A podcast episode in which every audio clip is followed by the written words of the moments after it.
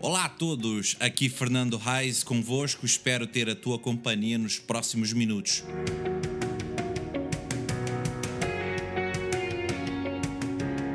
Para este podcast, ou tentativa de podcast.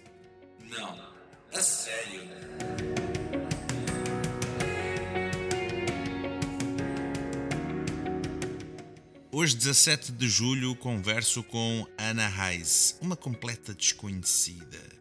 Até já.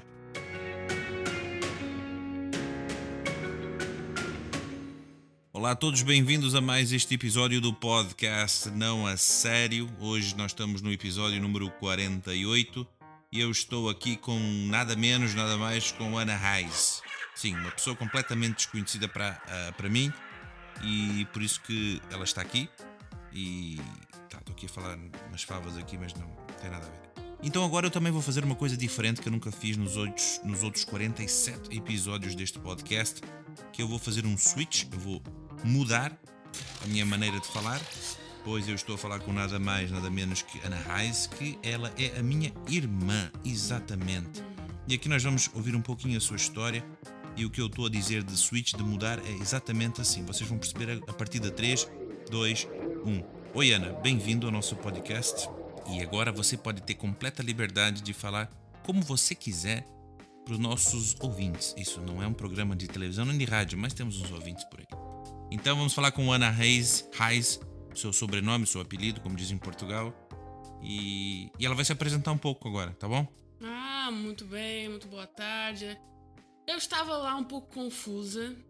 Eu não sabia se eu ia falar com sotaque português, com sotaque brasileiro, mas muito bem. Uh, então pode ser que no meio destas conversas vocês escutem uma mistura do, do brasileiro.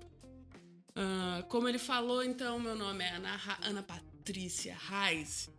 Uh, nascida aqui em Portugal, na cidade de Caldas da Rainha.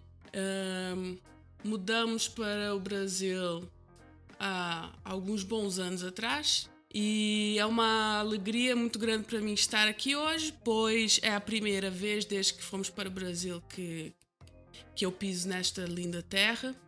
E, e também é uma alegria muito grande uh, poder participar do Não a Sério, do podcast que uh, apenas ouvia nas terras brasileiras. Muito boa tarde, bom dia, boa noite. Ok, ela já queria dizer adeus, mas não é nada disso. então ela está assim ainda no processo que faz poucos dias que ela aterrou cá em Portugal, então há todo um processo de flashback na sua mente. Então por isso nós vamos começar pelo início. Sim.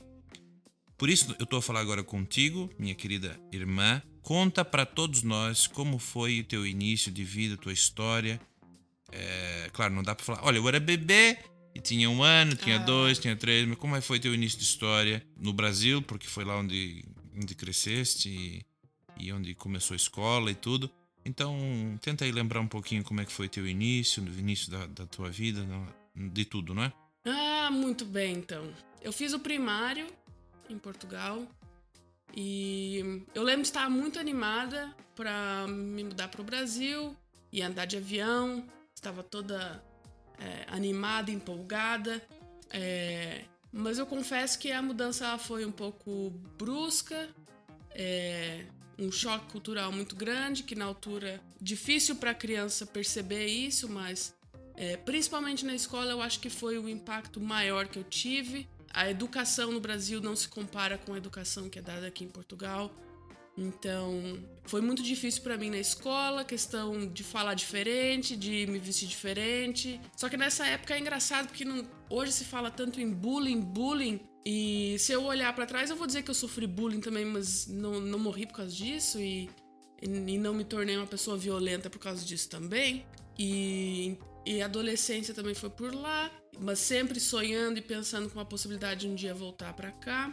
E saudade dos amigos. Hoje em dia é tudo muito fácil, né? Tecnologia, mas para alguns que estão ouvindo, pode ser que se identifiquem.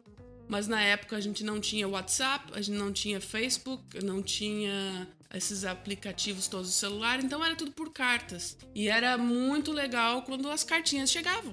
Ela era velha. Ela é, é velha. Não, Ela não é sou, velha. não sou, não sou. Não sou. Por acaso, até algum, algumas semanas atrás, uma amiga minha recebeu uma carta minha. Ela é old school. eu sou old school. Então, teve suas coisas boas vivendo no Brasil, começar, né, novas amizades e tudo. Foi um pouco difícil, claro que foi. E, na verdade, eu não quero focar muito nessa, nessa parte negativa toda. Eu fico pensando e eu, e eu, e eu lembro muito mesmo de, de todas as vezes que, que eu olhava fotos e, e assistia alguma coisa na televisão, eu sempre pensava quando é que eu vou voltar, quando é que eu vou voltar, enfim. É, e cá estou eu, alguns anos depois. Cá estás tu, pois estás. Então, isso é como mostra as mudanças da vida e como não espera as coisas acontecer. E agora acontece, aqui tá ela há uma semana em terras em portuguesas. Olha, e vamos falar agora de uma coisinha um pouquinho mais séria, mas Ok. interessante também. Quando, como foi o momento que a tua vida mudou? Como é que o que estava acontecendo? Quando é que você mesmo Hum. percebeu, viu que a tua vida mudou? Quando, como, mais ou menos assim nesse sentido? Então, dura- durante a minha adolescência, eu, eu tinha um, um sentimento que é muito comum a gente ver na, em todo adolescente, que muitas vezes ou é muita raiva ou é muito, um sentimento muito negativo no sentido de. Eu não quero usar a palavra depressão porque vai ser associado com uma outra coisa, mas vamos colocar assim. E devido às coisas que aconteceram eh, com a mudança de ir pro Brasil e coisas de família, enfim, é, eu tinha uma raiva muito grande dentro de mim. Pra, quem, pra quem não conviveu com a gente, irmãos, eles se dão muito bem, né? Irmãos, eles se amam. Hum, é, não, não brigam de jeito nenhum, não discutem, não, de forma nenhuma. Claro que não é assim. E eu lembro que eu, eu fazia de tudo pra não ficar em casa, porque eu e o, e o nosso anfitrião da, do podcast é, nós costumávamos discutir muito, a diferença de idades é, é consideradamente significativa. E ele é um menino, eu era uma menina, então hoje também tem essas diferenças, né? E então eu queria ficar com meus amigos lá fora e queria fazer as coisas que eles faziam, enfim. Mas nada tava bom, nada tava bom, eu ficava cada vez com mais raiva, mais raiva, mais raiva, mais raiva e tinha que descontar de alguma forma, então eu ia descontar lá fora. Eu lembro que o meu irmão, ele começou a frequentar uma igreja e ele começou a ficar mudado. Até, até começou a me tratar um pouco diferente. Eu comecei a achar aquilo estranho. Ele tava um pouco mais alegre me tra... e, n- e não me provocava mais como antigamente. Então eu comecei. Foi, é, só, um, só um parênteses, é de pontapés no rabo, foi pra chapadão na venta. Pois vai.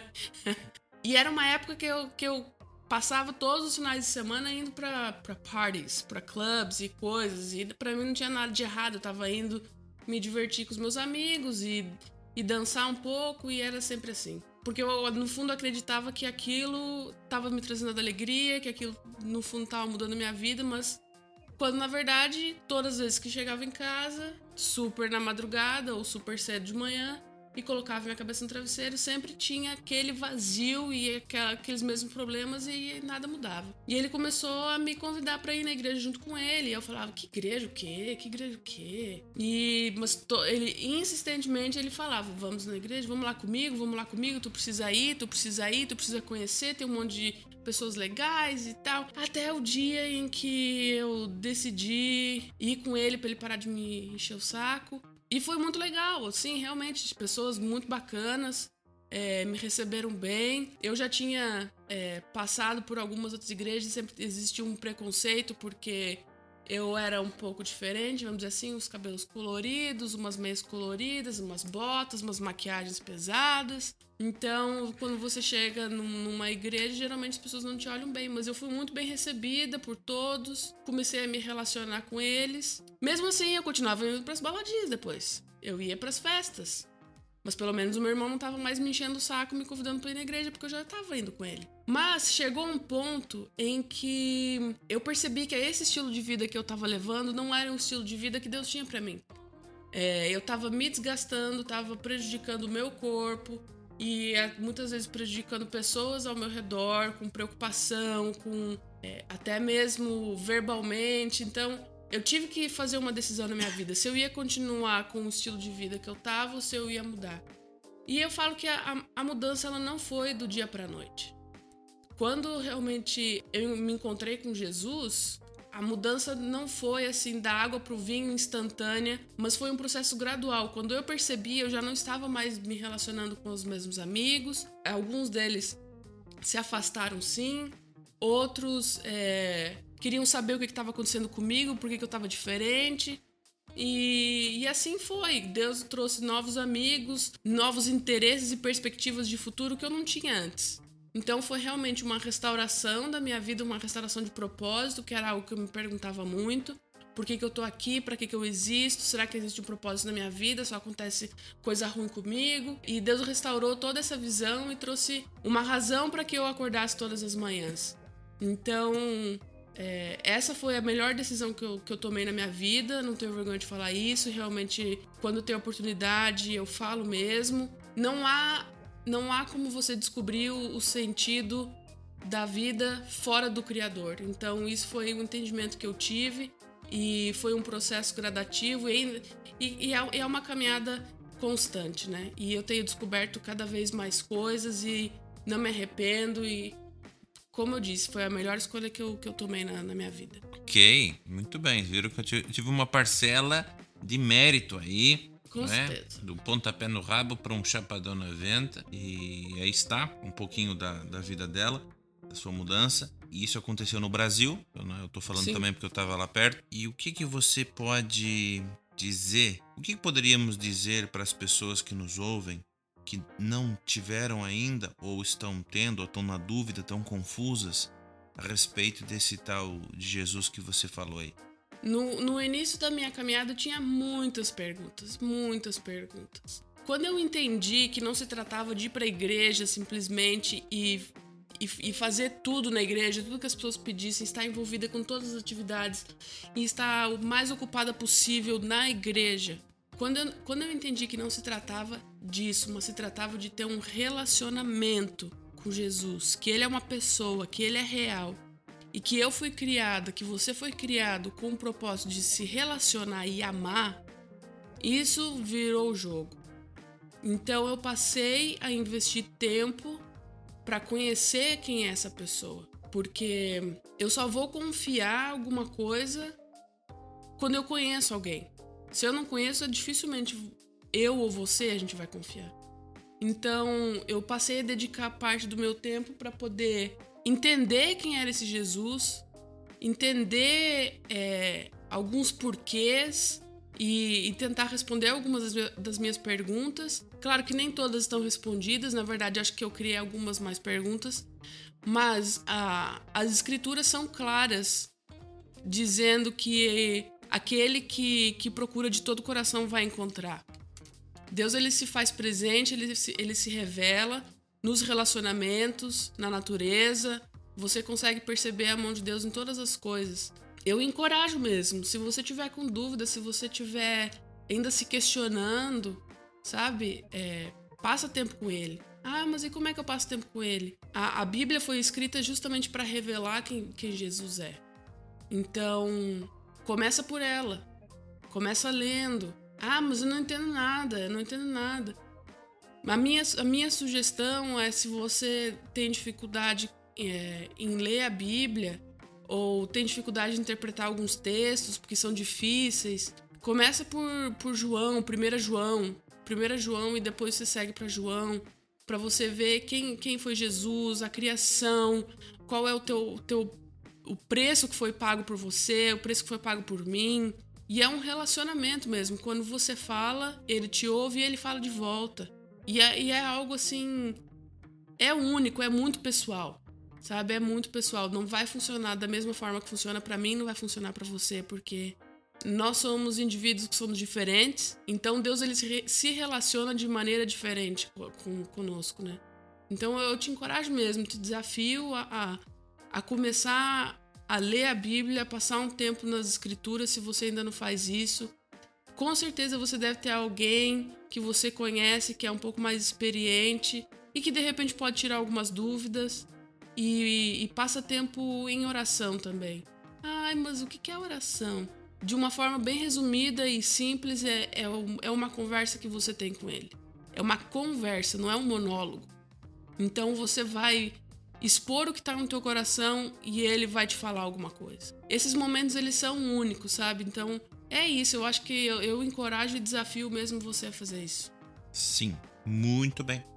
Ok, nós, nós estamos indo para o fim, caminhando para o fim desse episódio.